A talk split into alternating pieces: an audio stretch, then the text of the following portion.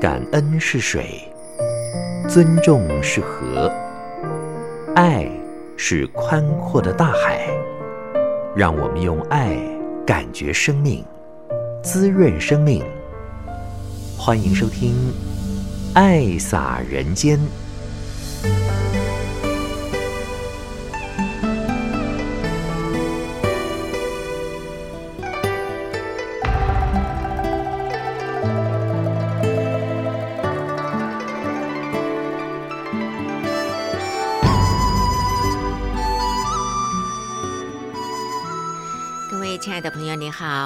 收听《爱洒人间》节目，将爱洒在人与人之间。我是慈韵，今天呢，将为您安排的是三月三十号星期四的下午，慈济四大志测会，也就是呢四大志业慈善。医疗、教育、人文合在一起来报告的是共同的主题：环境永续、灾难趋势以及废弃物这个净零的推动哦。我们就听到了，在医疗医院呢，它的用水和废弃物是很多，也是非用不可。但是如何来爱物惜物节约，这也是看人的良心以及有没有良知和良能。所以慈济的四大职业都是来作为社会各行业的一个典范哦。那当然在这一方面与天地万物共生息，我们同样要非常的注重，而且要以身作则的。我们就进入今天的爱洒人间。春风对着爱来到厝边，一线好事热心来过家，有边听着有人来关心。是爱的守护者，天光透早就来顾阮的心。不要喝酒，不要再吃槟榔了。移动的医疗像一座装满爱的城堡，守护着到不了的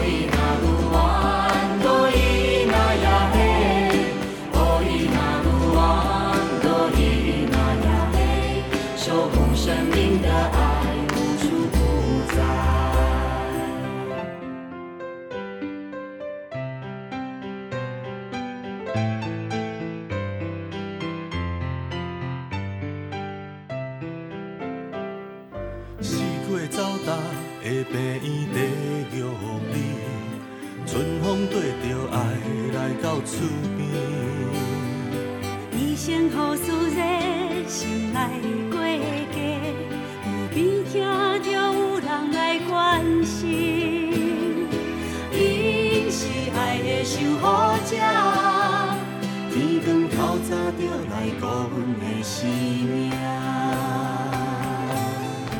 阿婆，你朋友较脏吗？移动的医疗像漫步天空的繁星，照亮着到不了的深山，关怀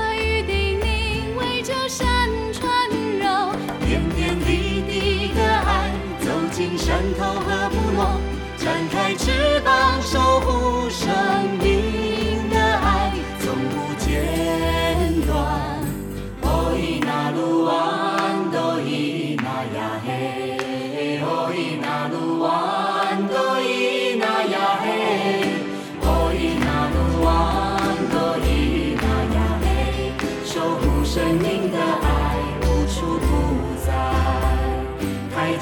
上的爱。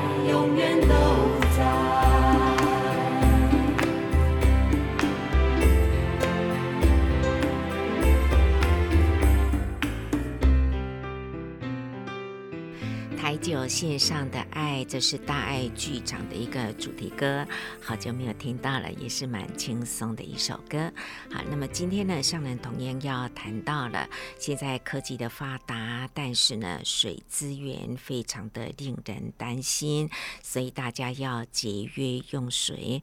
那么大斋教育斋戒茹素呢，同样的还是要积极的来推动呢，毕竟还很多人都没有吃素，这个畜畜牧业所造成空气的污染，以及那动物的被宰杀，这个疫情到现在也没有完全的过去啊。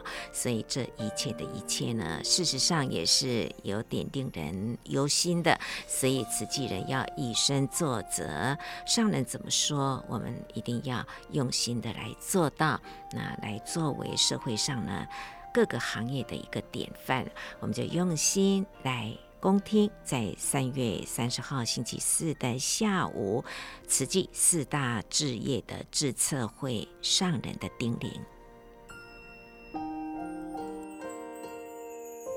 生展开了笑脸，老迷蒙回忆的眼，这最后的离别，可不可以至少温暖的再见？汗湿透了肩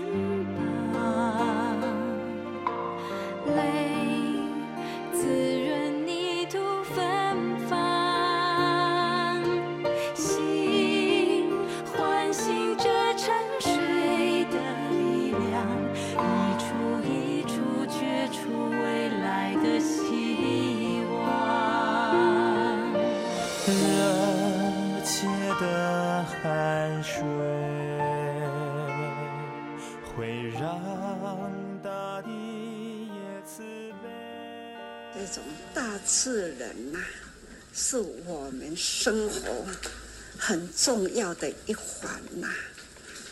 现在科技这么的发达，现在呢，这已经养成了大家非科技活不下去。这现在变成了这样的哦，就是光是水资源。我最近也很担心水资源，不是说这水要安怎来，其实呢，怕的啦，地层下的水会消失，那这都是真担心。刚刚进贤也提起了追塔。不做追塔，水要安怎去累积？除非啦，第一个厝顶，都追塔都会平，雨拢落在迄个厝顶里，也许可以再过去去思考。但是呢，厝顶啦，要做偌高，围墙要围偌悬，这还是呢，都要。重新不是不可能，我们只要人用心想做，没有做不到的事啦。所以，我们的四大事业啦，用水最多，问所上最，应该都是医疗啦。医疗哈的废弃物很多，污染物也是很多啦。所以它要丢弃的量就多哦，但是呢，非用不可。怎么用的用法？要安装也可以爱物惜物，节约，可以不丢的不丢，爱惜哈。那这都是呢，那些人的心，良心、良知、良能，好的心呐、能体会到现在的人口在地球上生活的危机，这当中真的人人都要提高警觉啦。那这样的危机呢，就是需要在教育，不是说非上学不可的教育，是人人类彼此的教育，养成好习惯，这种好习惯的教育啦，是很重要。当然啦。啊，要对倒位讲起啦，就是推数，推数。五百个人就会当叫三十八只鸡是一般的便当，五百粒便当，一只猪鱼虾无算伫内底哩，这都是哪生物，人物吃生物啦。这都是人口污染大地，常常说过啊，养鸡、养鸭、养猪等等，是在消费，也是呢，在破坏大地、污染大地。这大地要如何保护大地？畜牧很重要啊，但是呢，为了要畜牧，所以呢，就凑秋。啊，做畜牧啦，那畜牧呢，就是会和草生不起来，来不及生，又以为吵起来了，养畜牧多了，阿未大都给吃去啊。这些好几年前澳洲慈济人回来，就是这么说，所以哈、好好的去想，所以说。上简单呢，而且呢，真正能做到的，是在人类总是呢节约用水，水半大半小，我们的水龙头开大了，噼里啪啦，那瞬间呢，水会浪费多少？小小的水。好好的洗，也不要呢，光是在那里浪费，这都是要教育洗手方法，节约用水，人人养成这样的好习惯，尤其是我们教育啦，我们所教育的学生呢，应该是规范、规范的学生。这将近一万多的学生啊，可以影响一万多的家庭。你教育他，那个教育有热心呐，孩子回家说话最有力量。囡仔都会晓讲啊，大人那也未晓做。所以吼，好好的教育我们的学生。那除了用水以外，手也是教孩子培养那爱生、养生、放生。我们要如何爱护生命？我们要如何好好的疼惜它？就是放所有的生命一条路，不要被杀。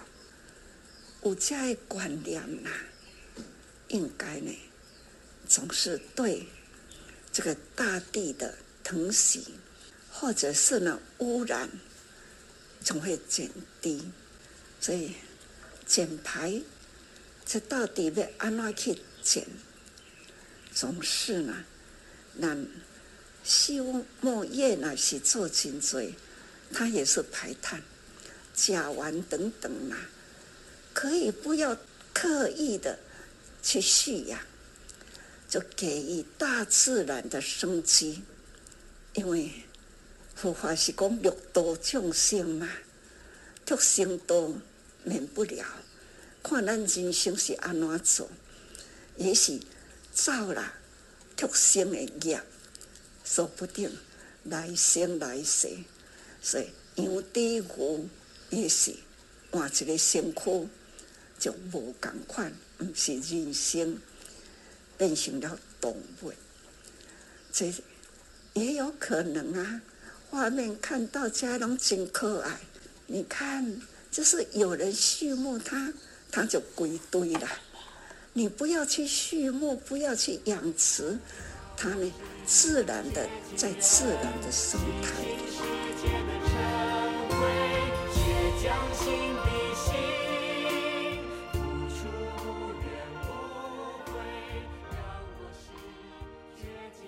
看到了尼泊尔，尼泊尔的教育，它有很自然的教室，刚刚好有在有在，因为教室在多位啊，在树仔脚，这都是因为教室。尼泊尔安尼的教室啦，那几年前辛巴威啊，我们也看到太阳。从东面出来，他就这个大石头的西面，让石头挡住太阳来读书。太阳直直晒，因为教室呢，都对于安尼晒，囡仔都刷位刷位，这是吼很自然的。那那是辛巴威对吧？那在尼泊尔呢，就是在在大树下。也是呢，立地树下，刚刚好，他们教育也是呢，悠哉悠哉。但是呢，下雨要怎么办呢、这块的高兴，我都也感觉到说，啊，真干净感慨，然后很感叹，佛陀的故乡总是呢，两千多年来是这样的，这样的生态。所以讲哦，这有智慧啦，佛陀生在那里，那当地啦，那个所在也不一定能享受到了智慧，开启不了他们的智慧。在尼泊尔，其实呢，信仰非常的复杂，也唔捌佛教，所以出世的圣人呐。底下出世，当地唔捌迄个人是无奈啦。刚刚也提起了教宗，教宗他的天主教呢，因为政教合一，教宗的话呢是整个罗马都会听，但是呢，是不是也能以华以这？宗教的法，能好好的庇护迄个国家呢，也是难。所以吼、有当时阵来感觉讲吼，人类啦是要安怎来改善人类啦？但是佛陀都讲，人间是五处杂技，五处呢就是天人。地个五鬼畜生，五条路，五条气象。所以讲，这五条气象毋是六道，是五道。六道呢，是爱个包含讲哦，修行者，佛陀诶诶，即罗汉辟支佛者，拢甲拨开，敢若讲人类，当然啦。佛陀嘛是人类啦，总是呢拨开了修行的这一支，那就是五道啦。所以呢，杂技都是很复杂混合在一起，那样的心总是要净化它很困难，无法度去净化。所以呢，这是苦。造业很多啦，在佛陀的故乡里无法度净化，何况呢？全球佛陀的时代，这几千万的人口，现在呢是八十亿的人口，那真正是吼人口繁殖啦，搁在这种很复杂的时代里，这种复杂时代呢，享受享受，你要叫安怎节约啦，都很难。那四大职业不都是要建设吗？无建设，四大职业哪有法度起来？建设的过程啦，都有在破坏。你敢若对大地一直挖挖，地下室爱挖几哪层？这就是已经我跟他讲。走路爱轻哦，怕地会痛哦。这是我跟你讲的话。也有一首歌，走路要轻，怕地会痛。但是偏偏呢，我们的建设非往地下挖不可。我自己也常常说很矛盾呢，如何来护大地呀？要怎么护大地？但是呢，为了现代所需要，所有的企业无建设，无法度完成。不过我们现在只能呢呼吁节约，节约，凡事呢用爱心良知来节约。这不是跟他讲哦，付电费、付水费那点。上重要的呢，它是有伤大地，也有污染空气等等污染，这都是呢，在我们人的生活，个人的卫生啊，搞好好啦，用水呢也要珍惜，相信呢，这会帮助很多哦。那总而言之啦。许多都需要教育，教育甲人文。在最近我嘛一直咧想讲，要安怎去做教育，嘛需要人文吼。我希望讲吼，我们要如何来制造很典型的教育，用四大汇合起来，人文教育呢，这种演绎要安怎来演？演出了呢，很精美的教育片，很精美，能吸引人的心，愿意看，看得很入味。那也要怎样讲？这是真的，不是在做戏。这样可能我们也要都会用心。总而言之啦，凡事都要用心啦，无讲做不到。只要有志一同，力量增加，感恩各位菩萨。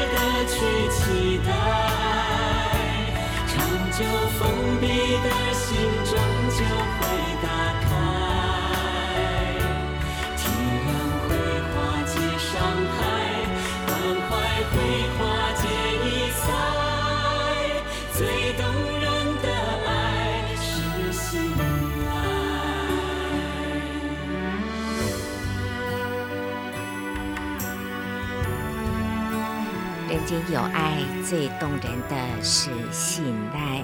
接下来我们要聆听的是医疗的一个分享。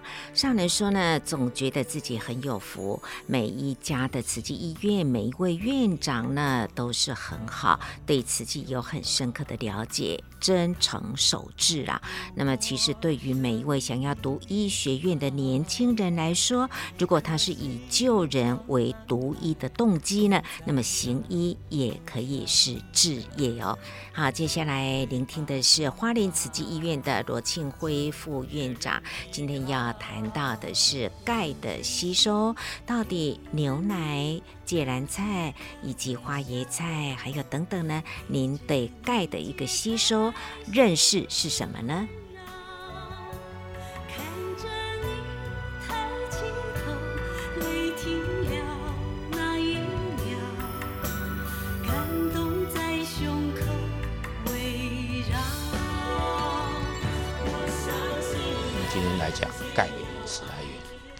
很多人都说啊，牛奶是钙质的圣品，真的是这样吗？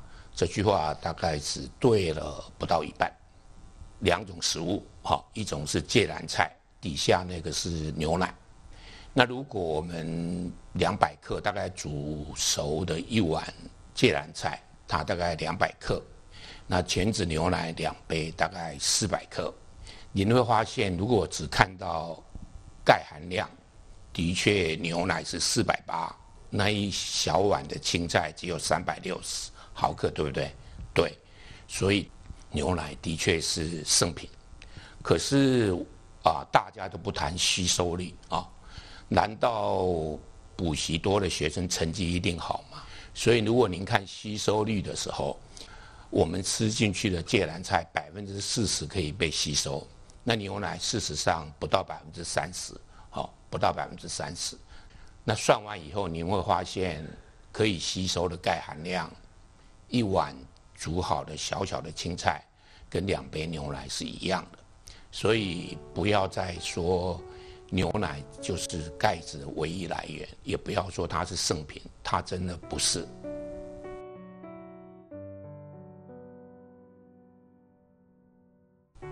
我觉得我们要让数据说话哦。今天就让数据说话。那您大概知道说，刚刚讲的那个是绿色蔬菜，好。那可是绿色蔬菜也只有一部分有用。我们来分析这件事。像菠菜，好，它的草酸很多。那草酸在肠子里头就会跟钙变成草酸钙，啊，会排到大大里头去。因此它只有百分之五哦，只有百分之五会被吸收。那您简单的算一下，得到四毫克的钙质。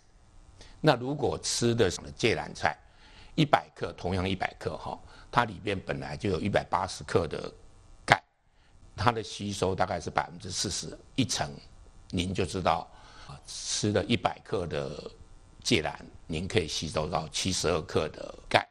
所以深绿色蔬菜里头，我们要尽量找。草酸比较低的，好，就像芥蓝。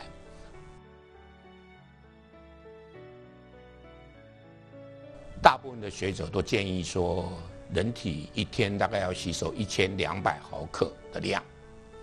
那这个是什么概念呢？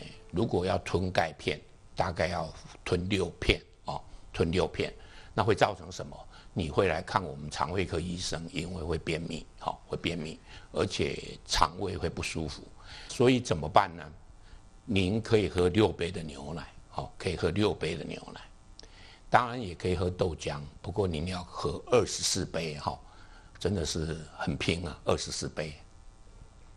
当然也可以吃两片的生乳的起司片，哈，这是另外一个简单的方法，在豆浆里头加点黑芝麻。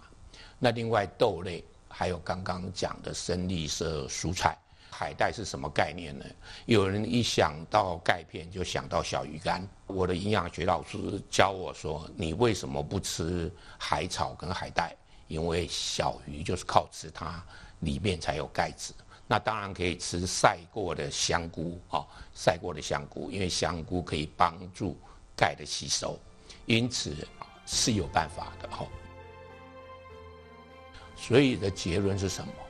如果要补钙，应该用天然的最好，而且应该尽量由食物来，不要太迷信钙片。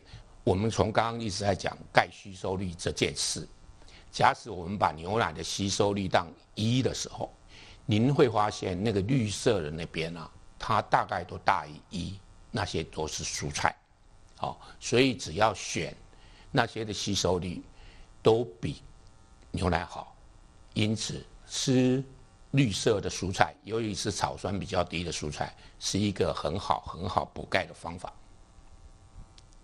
来跟大家讲讲说，其实啊，要补钙啊，黄豆、白豆、红豆、花豆。不过这有一个要领，就是这些豆呢，要先泡过，然后把那个水倒掉，那样的钙质才会好吸收。好、哦，再讲一遍，那个水要不要再放进去一起煮就对了。您当然可以去回收或做别的用途。第二个有用的是杏仁果跟黑芝麻。好，如果要补充钙，第一名的是什么？大家还记不记得这几个？台湾常见的十字花科的高钙饮食：芥蓝、芥蓝花、绿色的花叶菜、绿色的花叶菜、白菜，这几个是最好的。那再强调一遍，虽然蔬菜是一个很好的吸收钙的来源，可是如果如果吃的是高草酸的，像菠菜，钙的吸收率会降低很多。好我们不能让人做这种实验，所以我们用老鼠去帮我们做，结论就是会减少大概百分之八十到九十的吸收。因此，不是每样的蔬菜都可以帮助钙的吸收的。像你要吃这些蔬菜怎么办？去怎么去除这些草酸？把它煮熟，好，把它煮熟，那个钙的吸收也会增加，好。把它煮熟。如果是豆类，记得先泡，好，这样钙吸收会比较好。我们团队有很聪明跟很漂亮的营养师嘛，哈，他们就弄这个图给大家，说如果你要补钙，你的三餐可以这样吃。如果是自己制造的豆浆，记得大豆要泡过，哈，大豆要泡过。中餐可以吃什么？豆干，豆干，然后一碗青菜，好，那当然是吃。像芥蓝、小白菜那样的蔬青菜，晚上呢可以吃香椿豆腐，可以一盘青菜。吃素呢要吃得优雅，吃得好吃，不要吃得很可怜，要有变化。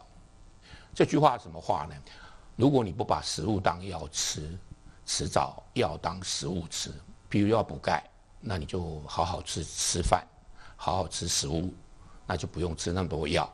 也就比较不会生病啊，或者生了病以后呢，你就会吃很多药。现在有些长辈到我们门诊来哈，吃了十几颗药，我们看着难过。我每次跟他开玩笑说：“哦，您大概可以少吃一碗饭了哈。”你想想看嘛，十颗药快要半碗饭了哈。所以我们要想办法，要学会怎么从食物里头补充我们需要的元素，而不是一直吃药哦。这是今天要送给大家的。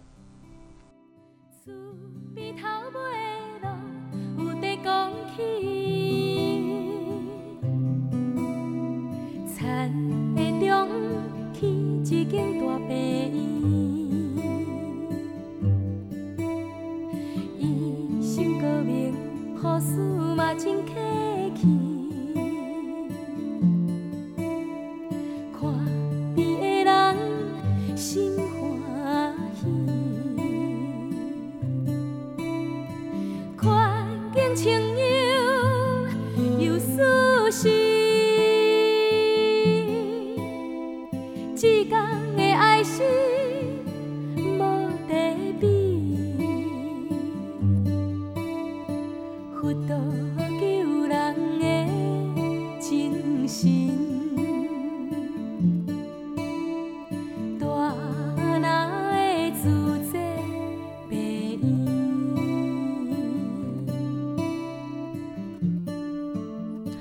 谢谢花莲慈济医院的副院长罗庆辉，他在礼拜二的人文早会呢，都会跟我们分享不同的主题。今天让我们对钙质的吸收也比较有了一个正确的概念。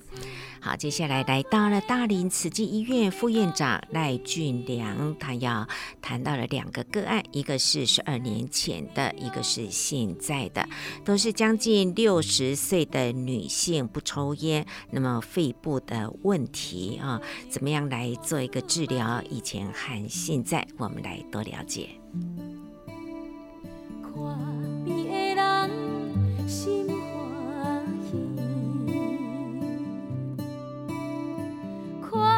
今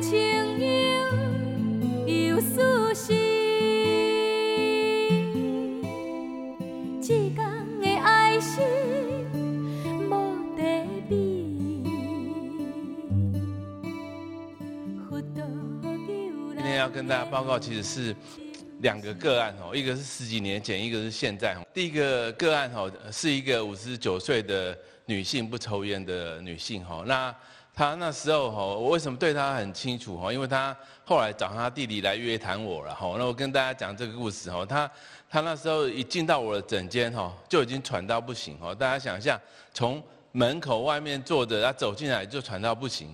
那时候一开始以为是什么哮喘啦、贫血啦，结果后来都不是哈。那发现其实是一个肿瘤在左边的上面哈。可是那个肿瘤也没有压到整个肺塌掉啊，怎么会那么喘？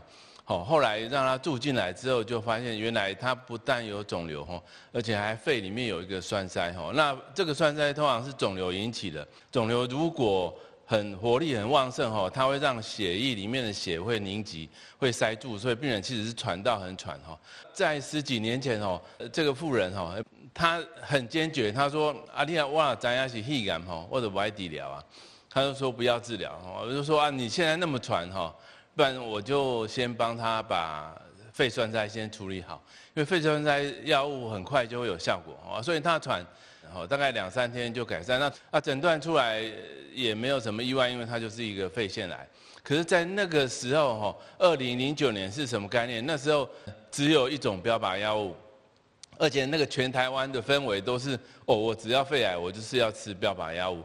哦啊，所以他就找他弟弟来跟我约谈，哈，因为他弟弟是我们院内同仁，好，然后让我那时候还是科主任，他就说，哎，赖主任，我跟你讲，哈。要是我哈，我早就拿武士刀切腹自杀哈！你不要再帮我姐姐哈，再治疗光下微博被我抵掉了哈。那我那时候也是觉得很可惜，因为刚诊断哈，有很多治疗的机会，就跟他好好说歹说哈。那因为他说如果我姐姐要治疗哦，他只要标靶治疗，好，他什么都不要哈，啊吃看看可以哈。那我我想说好吧。就先试看看哈，他气喘让我治好了哈，改善了嘛，所以我后面讲的话他就比较会听了哈。后来我就说你就先吃嘛，好，吃三个礼拜看看哈，照一张 X 光片，大家看到从黄色箭头变成红色箭头，根本都弄不消哈，啊，甚至还更明显一点哈。那我就跟他讲说啊，这个哈，你没有那个特殊的突变哈，你要不要打看看呢？现在药物化疗也进步很多啊哈，没想到呢。打一次肿瘤就消了哈，大部分人都会担心化疗的副作用哈。其实如果有效哈，那肿瘤消了，它体能会更好，所以副作用是相对来比就会少很多哈。所以这个病患后来哈，他因为刚好也对化学治疗有效哈，所以也可以活了三年多。好啊，在那个时候也是算不错了哈。因为是同仁，我们就帮他在实验室特别做看看，结果他发现其实他是有突变的，那个突变哈是一个。完全抗药的突变，就是养掉嘛不好，你假药嘛不，这样十几年来这样的突变，我们陆续都碰到，一直都没有药，好啊，所以有诊断跟没诊断是差不多。刚刚怎样？你给熊新闻讲哈，可是，在最近这两年呢，情况就不一样了。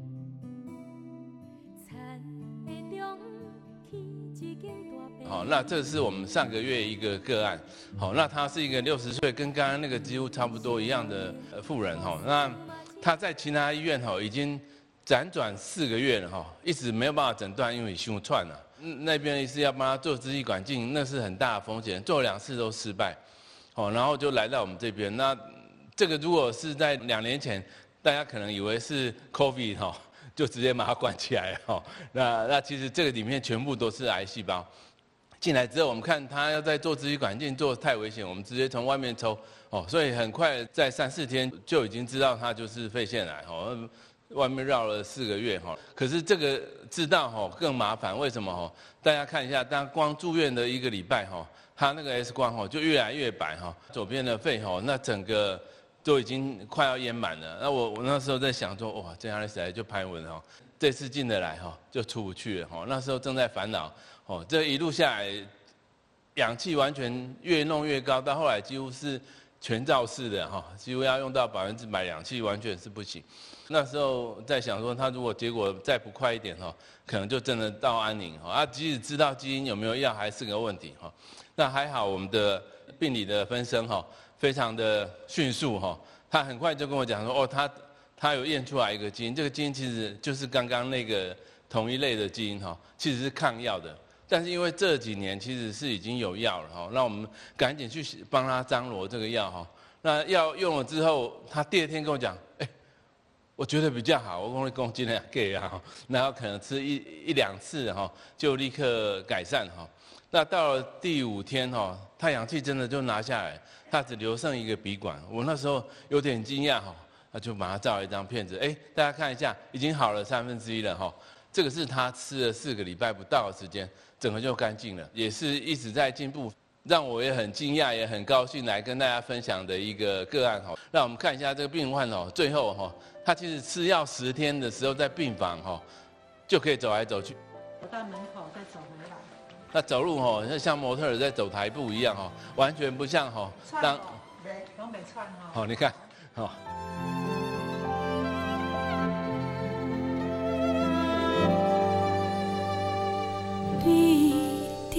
伫这，荣华富贵暂时藏门外。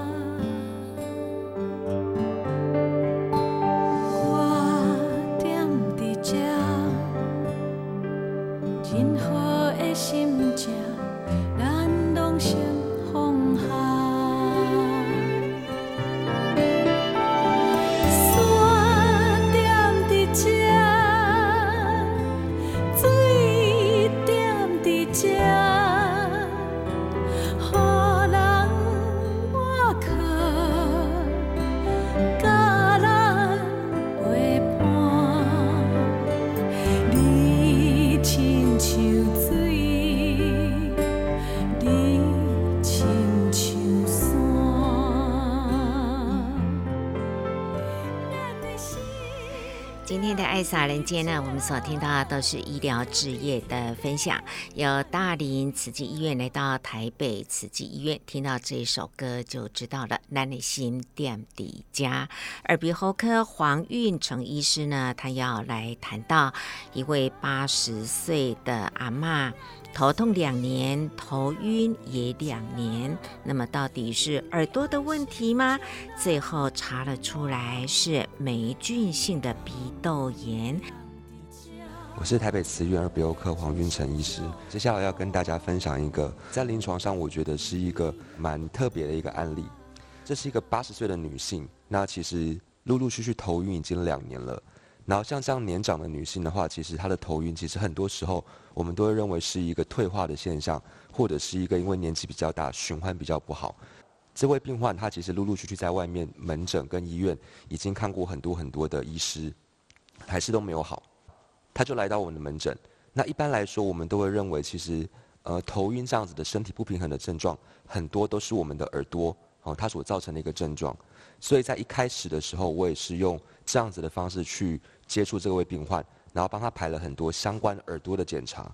那其实我看那些检查报告的结果，大部分来说都还算是一个蛮正常的情况。所以我也给他试了一些药物。那但是这个病患还是一样，他的头晕跟身体不平衡的现象都一直都没有改善。对，那没有改善怎么办呢？那我也觉得说，好像对这个病人就是也是没有帮忙到，他会觉得很不好意思。那所以怎么办？把他转给其他医生，还是说再继续让他吃药？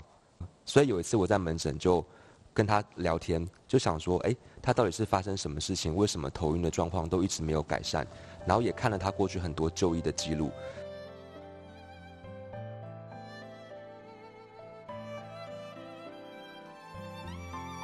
在慢慢的跟他聊天当中，我意外的发现，哦，这个病人他有主诉，他其实头痛。有一边的头痛也是陆陆续续两年了，跟头晕差不多时间一起出现的一个症状。我就想说，那之前这个头痛的症状你都没有跟其他的医生说过吗？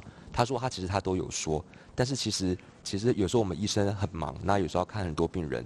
没有那么多的时间去听病人讲述他的每一项症状，所以我们都会去抓这个病人他最主要的主诉。譬如说他说头晕，我们就会只会 focus 在他头晕的状况上，然后但是我们却忽略他其他还有一些伴随的症状。所以那个时候我就觉得很奇怪，说，诶，怎么会头晕跟头痛都两年了？所以那个时候我就帮他排了一个头部的电脑断层，在他的鼻窦那个地方，他出现了一些鼻窦炎的症状。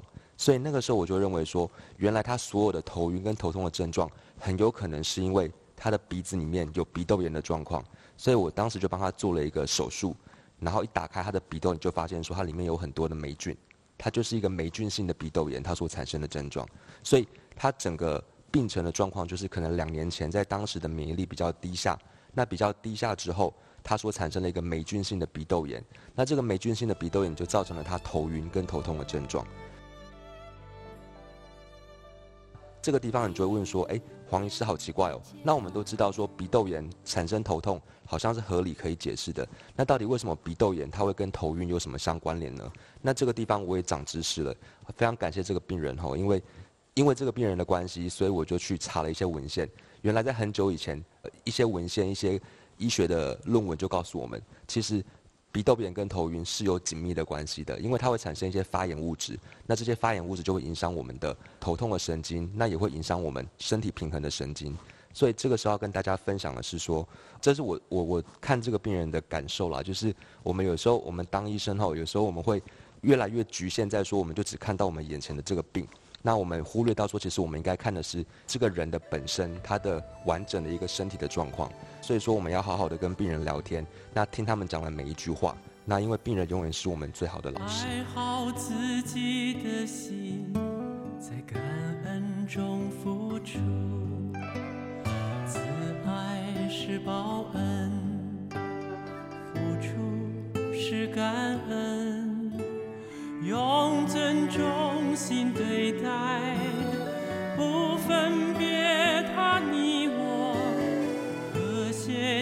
小爱，尊重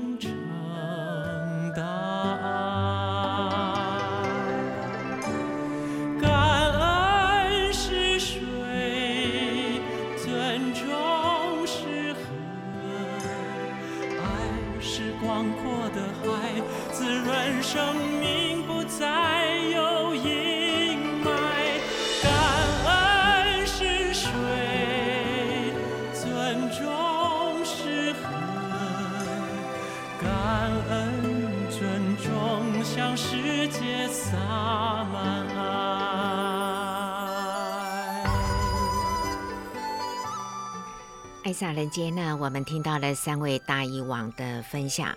那么想到上人祈勉我们医疗的同仁都是施医用爱，不单单给病人最适合的医药跟医疗的方式，也是要给呢一个最温暖的爱与关怀啊，让病人的身心都能够得到很好的医治，也愿意。发挥这个爱心来帮助人，所谓的身心恩助人后了。那么医生跟病人彼此的信任呢，那他的病应该是好的比较快的。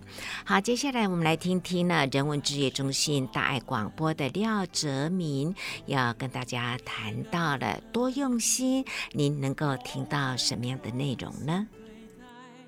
我是慈济人文置业中心广播内容创作中心的哲民。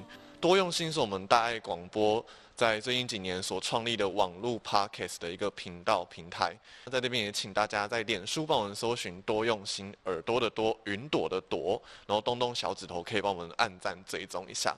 这一次青年节的主题叫做“青年不躺平”，那为什么会有这样子的一个主题的发想呢？是因为我们发现说躺平主义啊，在中国大陆慢慢慢慢的传过来，那以至于全世界躺平主义，就是说，诶，在疫情的这段时间，以至于说，呃，中国大陆近几年来经济问题、社会问题等等的，让青年们对于现实生活有压力还有压迫，所以我们想要提倡的是，这个时代的青年可以拒绝这样的态度，躺着就起不来了，所以我们就借由一些典范人物，还有一些过来人的经验分享。所以我们就有邀请到了美国慈济总会的前执行长葛济舍师兄、孙慈喜师姐来分享到他们在三十多岁的时候开启了他们创业这条路。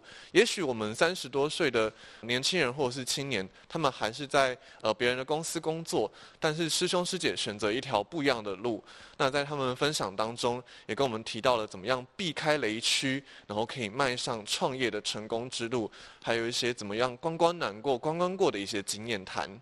记者师兄就告诉我们了，如果不懂也学不到，那就要找已经学会或是懂的人去处理我们所面对到的问题。慈禧师姐也说，只有承担这两个字，才有权去决定说我们怎么去做事。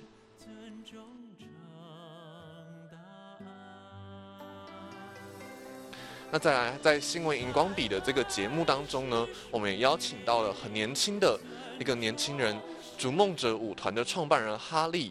他呢，求学路上以及呃工作职涯路上呢，也选择一条跟别人不一样的路。小时候的梦想，街舞，然后跳舞的这条路上持续的努力，然后不放弃的精神，甚至到最后也跳出了世界冠军。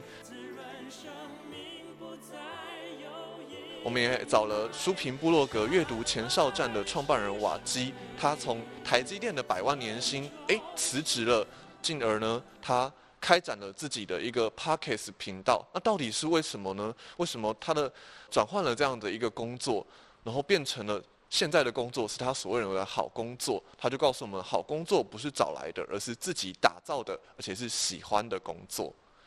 像瓦基就告诉我们了很多东西都是重新 reset，重新设定自己的心态。那哈利就是告诉我们，麻雀虽小，但是依然可以翱翔世界。在证严法师的幸福心法当中呢，我们找到了两位师兄师姐来跟我们分享以前的人生经验，以及呼应到的上人带给我们的法语。那像林思文师姐，她是大爱电视台呃社群企划。那他以前可能是比较汲汲营营的在赚钱，然后有一天他发现了，哎，其实赚钱赚到最后赚到没有那么开心，直到遇见了慈济，遇见了上人，发现人生因利他而丰富，因自己而圆满。那他现在的他的人生呢，是不啃老也不躺平的人生。如今的他是利他而做好事的。另外一位是魏昌哲师兄，在编纂处服务。那在志工在工作以外呢，他选择志工这样子的一个选择来组成他的混搭人生，直志合一。那即使他遇到了病痛，也不会起退转心，持续延续他的直志合一的道路。像斯文就告诉我们了，跳脱舒适圈，为自己的生命是可以带来更大的价值和影响力。昌哲也说，人生是一连串的选择，不怕磨练与考验。就能够继续向前行。我们在最近推出了 LINE 的社群，大家只要扫描这个 QR code 就可以加入我们大爱广播多用心的社群。加入这个 LINE 社群呢，你就可以收到我们每天推播的节目通知，呃，马上点开来就可以马上收听。多用心什么时候听呢？就是在你烦恼多、压力大的时候，就要听多用心；或者在你通勤的时候，或者在你不想看手机、不想看一些新闻。资讯的时候，那放下来啊，点下去，然后放在旁边，你就可以听到我们多用心的节目。好，大爱广播 Podcast 多用心，欢迎您加入爱洒人间节目，慈韵就为您进行到这喽。感恩您的爱听，祝福您福慧双修。我们说再见，拜拜。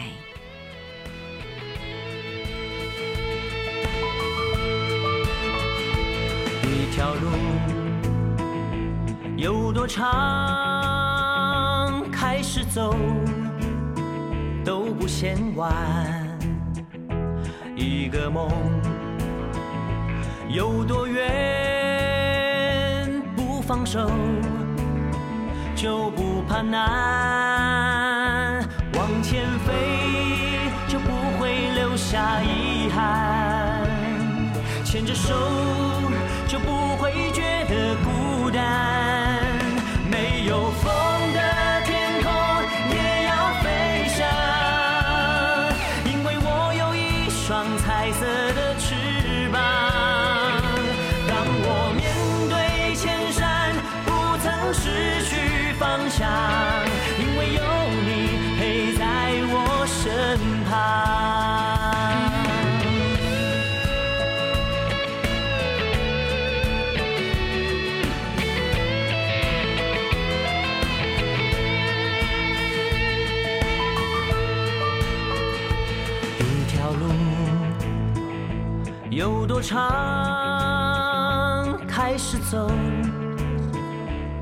千万